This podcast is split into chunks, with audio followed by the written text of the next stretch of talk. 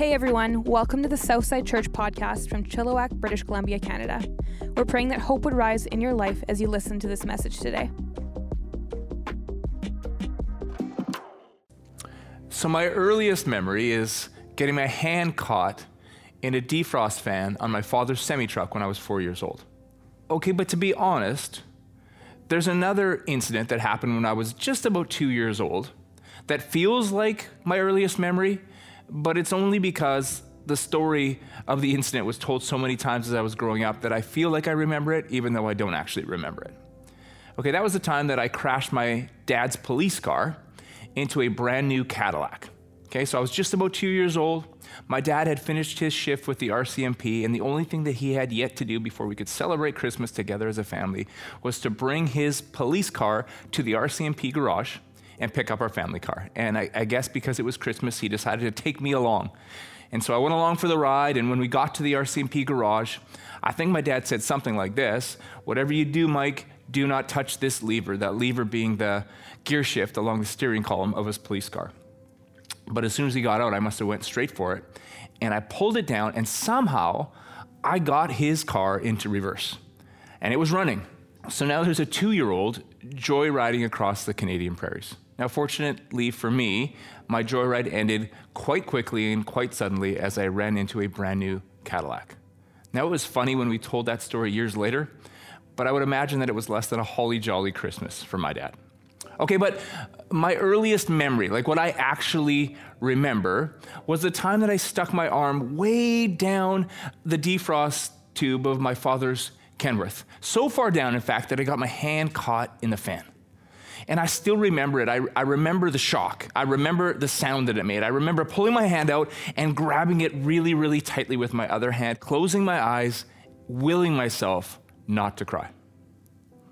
And it's funny because if I had to tell you an overriding emotion in that moment, my overriding emotion from my earliest memory would have been shame. I was ashamed. I was ashamed that I was so stupid that uh, I didn't realize that at the end of the defrost tube would be a fan. And I was ashamed that even though I closed my hands and tried for everything I was worth to not cry, that tears slid down my face. I'm not sure exactly what I was expecting from four year old me. You know, like, wow, would you look at this? There's a fan at the end of that tube. Hmm. But I guess I would ask you what's the overriding emotion from your earliest memories? Is shame in there anywhere? Brene Brown defines shame this way. She says it's an intensely painful feeling or experience of believing that we are flawed and therefore unworthy of love or belonging. An intensely painful feeling or experience of believing that we are flawed and therefore unworthy of love or belonging. So, when you look back to some of your earliest memories, is the overriding emotion for you shame? Or maybe a better question would be this if you look back to some of your most recent memories, is the overriding emotion shame? It got me thinking this week about catchphrases that preachers use. Man, if you've been in church for any time at all, you've probably heard some of them. And if you've been preaching for any time at all, you've definitely used some of them. Preacher catchphrases like this one Me plus God is always a majority. And I love that. That's great. I mean, lacks a little bit of context, but, but it's awesome. Or, I believe that that mess that you're in right now is one day going to be your message. I believe that test that you're walking through right now is one day going to be your testimony. Or how about this one? When the devil shows up and reminds you of your past, you stand up and remind him of his future. Man, I, I love all of those. I, I bet you I've used all of them. But there's one preacher catchphrase that I've never actually used because I've never really understood it. And it's this one new levels, new devils. I've never really understood that. In fact, I heard a preacher just this week say that he didn't understand it either. And it really resonated with me when he said this My experience is more closely described this way new levels, same devil. See, let me tell you something that you already know the devil is not creative, the devil is an imitator, a counterfeiter. Okay, so the devil has had the same playbook since the very, very beginning. and one of the earliest pages on the devil's playbook that he wants to use to diminish and derail the story that you are telling with your life is shame. New levels, same devil, same playbook, same page, same shame that's meant to derail and diminish the story that you are telling with your life. See, because I can't stand here and tell you today, man, like shame was tough when I was four years old, but thank goodness I turned the page. That wouldn't be true because when I was five years old, I started riding the school bus when I was in grade one every day. And from my very first day on the school bus, all the older kids on the bus decided they just didn't like me. And so every single day riding that bus, they would call me names, they would hit me, they would spit on me. And if I had to tell you what was the overriding emotion of those days, it wouldn't be fear, although there was fear. It wouldn't be anger, although there was anger. It wouldn't even be a thirst for revenge, although that was definitely there too. For me, the overriding emotion of those moments was shame. I was ashamed that I was the kind of little boy who warranted that kind of treatment. I was ashamed that the older kids didn't like me. And I was ashamed that their bullying affected me so much. Again, I'm not really sure what I expected from five year old me. Hmm, those kids sure are mean, but I'm not going to let that affect my day. I'm not sure, but I was ashamed that I wasn't able to just bounce off of it. And of course, the shame didn't end on the school bus. Like so many of you, shame followed me in to school. And for so many people, shame is a big part of our school experience. Right? Like when I was a real little student, I was ashamed that the teachers all labeled me a behavior problem. I was ashamed of the way that I looked. Like all the way up until grade nine, I was the shortest kid in my class, and I was ashamed of that. And then between the summer of grade nine and grade 10, I grew a ton. I hit puberty. And now all of a sudden, I'm one of the tallest kids in my class, but I'm ashamed because I'm super tall and skinny, and I have acne and so many things to be ashamed about in school. Ashamed that our hair isn't cool enough, ashamed that our clothes aren't cool enough, ashamed that our friends aren't cool enough. Ashamed of our shame. Like, in a sense, like shame is self perpetuating, isn't it? Like in grade 10, I gave a presentation in front of my English class. And I always loved doing presentations. I always found them pretty easy. But for some reason, I remember doing that presentation and I started to blush. I have no idea why I started to blush. Maybe there were some cute girls in the class that I was trying to impress. No idea.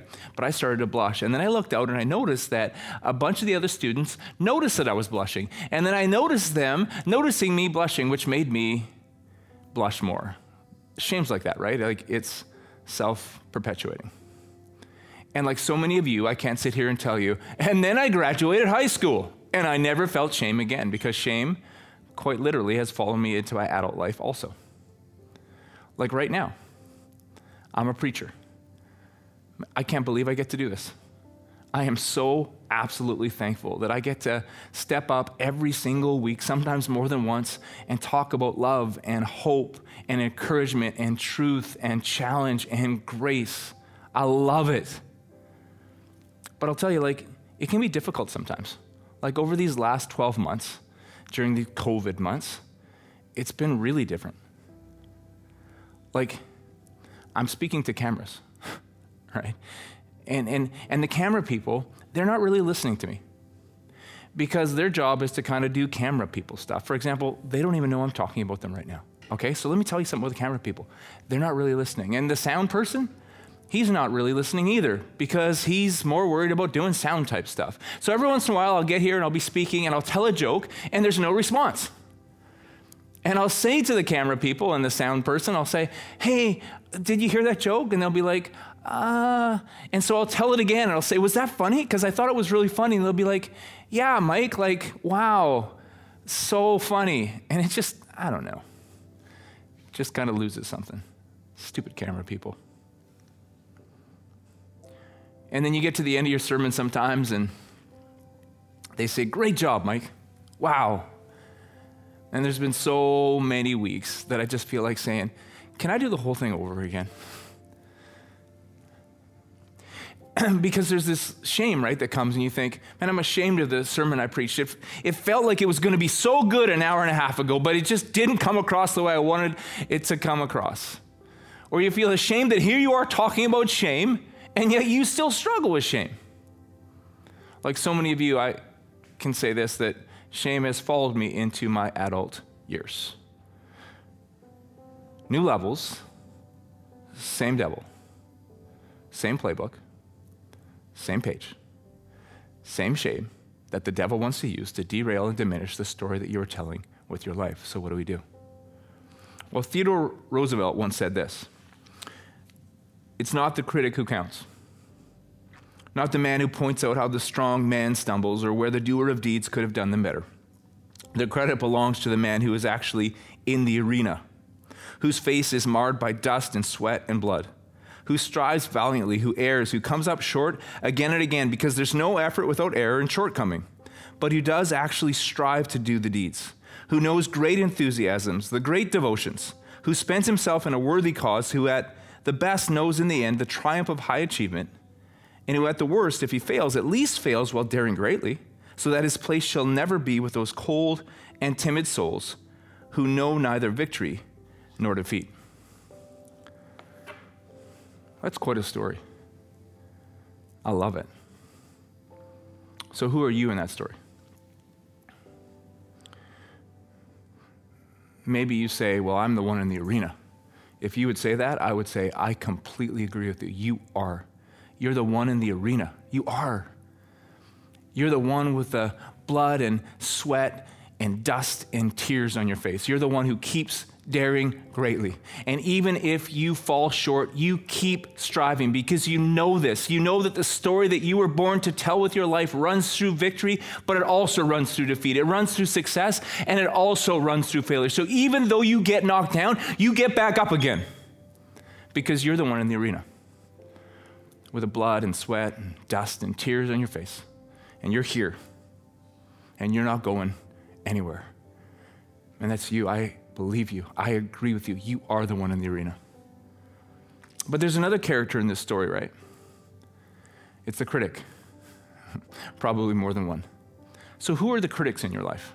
You might say, well, that's easy. It's like people in my family, people in my house, people at work, people at the office, people at school, people on the bus people online, right? It's, it's amazing how many people online right now seem to have absolutely zero minutes of their day to do anything constructive, to create, to make anything happen, but they seem to have endless amount of time to critique what other people are doing. Those are the people, you might say, that in your life who most consistently tell you that you can't, you won't, you're not, you'll never.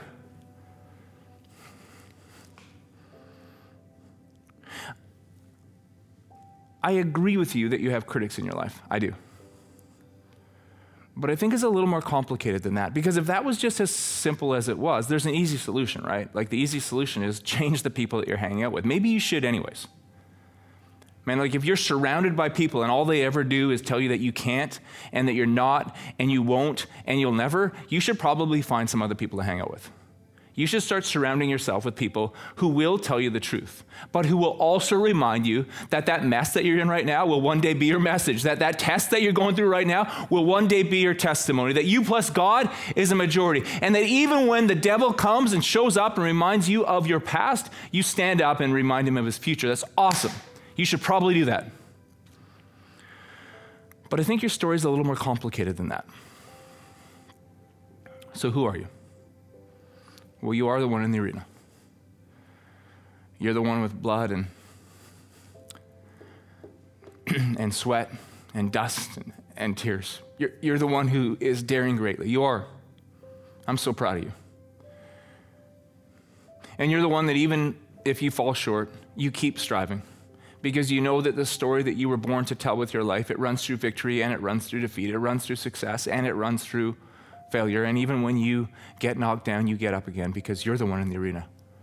Blood and sweat and dust and tears on your face, and you're not going anywhere. And I love that. And I'm proud of you. And you're also the critic. You're the most consistent, most compelling critic in your own life. And that's where it starts to get a little bit more complicated, doesn't it? Because you can change all the people that you hang out with. You can change all the places that you go, but wherever you go, you know what? You're there, and you're your most compelling, most consistent critic. How did that happen? I think there's really only one or two ways that it happens. Number one, it's, it's through failure. Like you, you stuck your hand down a defrost tube one too many times and you failed, and, and somewhere along the line, you started to look at all those failures that you had in your life, and you decided that those weren't events anymore, that that was actually your identity, that you were a failure. Or maybe it's because of trauma. Like, remember what Brene Brown said? Brene Brown said that shame is an intensely painful feeling or experience of believing that we are flawed. Here's what's crazy there's some people who are watching this right now, and you've come to see yourself as deeply flawed, not because of anything you've done, but because of things that have done, been done to you, things that have happened to you.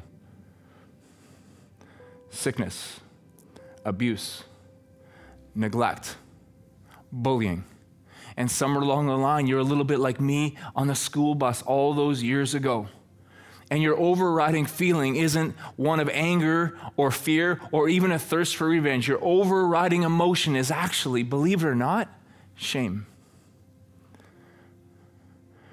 And it's so heartbreaking because whether it's failure or whether it's trauma that's brought you to this moment, when shame begins to uh, write your story, it always causes us to exit the arena and settle for small right? It's, it's new levels, but it's same devil, same playbook, same page, same shame that he's still using today to diminish and derail the story that you were meant to tell with your life. What shame is going to do is it's going to cause you to exit the arena and settle for small. Right? Because you're going to look at these moments that you have, these opportunities you have, these, these, these chances you have to step up to, to risk a worthy cause, a, a great devotion, something that you have an opportunity, and you're going to look and you're going to assume this, you're going to assume this. Oh, that would be uh, that would be something that a non-flawed person could do, but not someone deeply flawed like me. Or maybe you've got to the point in your life where you just think, man, I can't stand this shame anymore.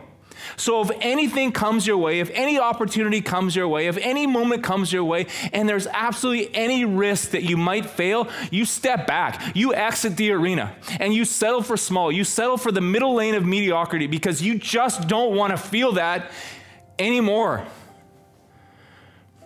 And here's the thing this is what I could say to you, and it's true. I could say this that when you think that way, when you settle for small, when you exit the arena, you lose. But here's the truth we all lose when you do that. We all lose. The Apostle Paul said it this way in 2 Corinthians 6 I can't tell you how much I long for you to enter this wide open, spacious life. We didn't fence you in. The smallness you feel comes from within you. Your lives aren't small, but you're living them in a small way. I'm speaking as plainly as I can and with great affection. Open up your lives, live openly and expansively. You say, Who am I to be great? I say, Who are you not to be? You're the world's foremost expert at being you. I talked about this last week. I said this that, that God is writing a story with history, and it's a story of redemption. And the way that He does it is he, is he weaves your story and my story and her story and His story together. And so there's a U shaped hole in the middle of my story. There's a U shaped hole in the middle of history, in the middle of this world. And the problem is, it, it wasn't meant to be filled by mediocre you by playing it safe you, by exiting the arena you. It was meant to be filled by the youest you, the daring greatly you, the, the blood and sweat and dust and, and tears on your face version of you. So I implore you today, on behalf of the world, please step back into the arena. New levels, same devil same playbook, same page, same shame that he wants to use to derail and diminish the story that you were supposed to tell, that you were born to tell, that you were created to tell with your life. So, what now? There's a story that comes to my mind. Years ago, I, uh, I led a men's group. and it's kind of embarrassing to say. Uh, the men's group was called Real Men. And I think that the real was like an acronym for something. I don't remember exactly what it was, you know, rugged, extravagant, athletic, loving men. I don't know. I, okay, I, I, I, don't know what the acronym was, but I think it was one. So, real men, real men. But we, we were just talking about being husbands and being dads and being friends, you know. It was a really unique group because there was about 20 guys in the group, ranging in age from about 22 to 62 years old. Everybody was married, but some had been married, you know, 40 years and some had been married four months. I just remember in one of our earlier meetings, I said, Man, just before we start, everybody, tell me how you're doing. And the first guy went and he said, I got to tell you, I'm doing great. I had an awesome workout this morning, which is amazing because I was kind of bummed out with the Canucks losing last night and all, and I still able to power through and have a workout. You know, the second guy went, he said, I'm really stressed right now because I can't decide whether to buy a Ford or a Chevy pickup truck. And the third guy went and he said, To be honest with you guys, I barely made it to the meeting tonight because I'm just tired. I had a really, really bad sleep last night. And we kind of went around that way until we got to the seventh guy. And the seventh guy said something like this He said, To be honest, I'm really, really struggling right now. He said, The good news is I haven't used drugs or alcohol in about six weeks. The bad news is the damage that's been done by my addiction has left my marriage potentially irreparable. It was so intense. Honestly, guys, at that point, I didn't even know that he had a problem with drugs and alcohol until that very moment. And it got really quiet and it got really still across the room after he shared. And then the guy started to speak and encouraged him and offered to pray for him and help him whatever way they could. And then, and then, and then after we prayed for him, I remember the guy that had gone first put his hand up and he said, Hey, do you mind if I go again? And all of a sudden, everyone started being way more real. And so I want to talk to you about what I think it's going to take for you and me to get back into the arena. And in honor of my nerdy title from a men's group all those years ago, it's three, uh, three phrases that involve the word real. So here's number one be real. So, what's happened in your life? What are, what are, what are the failures in your life? What's the trauma in your life? What are the things that have happened to you in your life? See, here's what I think. I think that when we hold those things close and don't tell anybody, I think they actually gain power. I think you need to have a person or a couple of people in your life that you can go and you can share like this is my failure, this is my trauma, this is where I'm this is where I'm really really at. These are my struggles right now and I really believe that when you do that when you expose those things to the light of day, um, they lose some of their power. So step 1 is be real. The second step would be get real. Can I be honest with you? We know this. You know this. Listen to me. Listen to me. You know this. That failure was an event. It is not your identity. It's not. You know that. So don't allow the devil. New levels, same devil, same playbook. He's going to come at you and he's going to tell you it's your identity, but it's not. We know this. Get real. Those things that happen to you, that's not who you are. Those things, those are things that happen to you. They do not define you. They will not define you. They cannot define you. You know why I know that? I know that Jesus Christ, the Son of God, stepped into human history. He died for you. Your sins are forgiven. Your failures are no more. You have a clean slate. And He died so that you could begin to experience healing step by step, moment by moment but at the soul level, you're as right as right can be right now. First of all, we got to be real. We got to speak exactly where we're at. And, and, and number two, we got to get real. We got we, we got to stop thinking like people who are going to think small or settle for small, and we got to start thinking like people who are going to step back into the arena. And thirdly and finally, remember, remember, this is for real new levels, same devil, same playbook, same shame. I want to read you something Ephesians chapter 6. Listen to this. God is strong and he wants you strong. So take everything the master has set out for you, well made weapons of the best materials, and put them to use so you will be able to stand up to everything the devil throws your way. This is no weekend war that we'll walk away from and forget about in a couple of hours. This is for keeps. A life or death fight to the finish against the devil and all his angels. Be prepared. You're up against far more than you can handle on your own. Take all the help you can get, every weapon God has issued, so that when it's all over but the shouting, you'll still be on your feet. Truth, righteousness, peace, faith, and salvation are more than words. That's it. New levels, same devil, same shame. That would call you out of the arena and settling for small, but that ain't you. So today, right now, on behalf of all of us, I issue an invitation. Let's go. Let's go.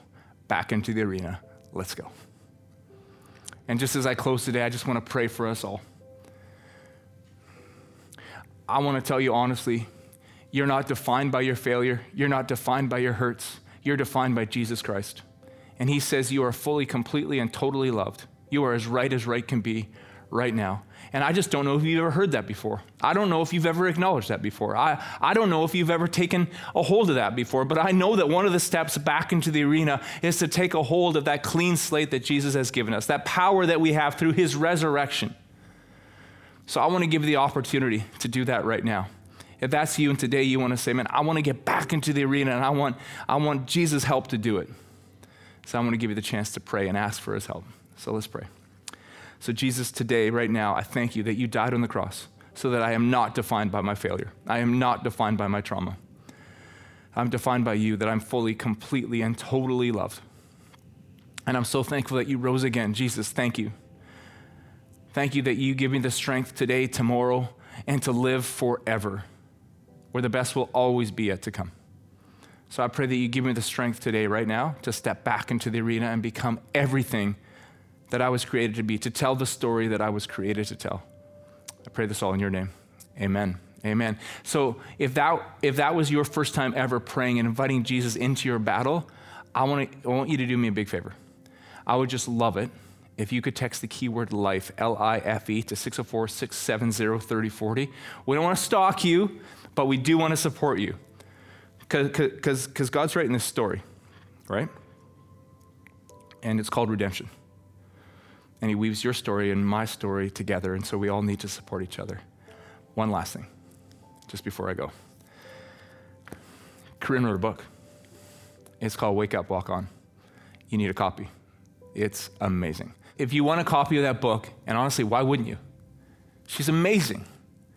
I did the devotions in this book two times last year, and I'm going to be doing them again. I'm going to be getting a book uh, you can text the keyword book to 604 670 3040. I say that to you only because I really think it's going to help.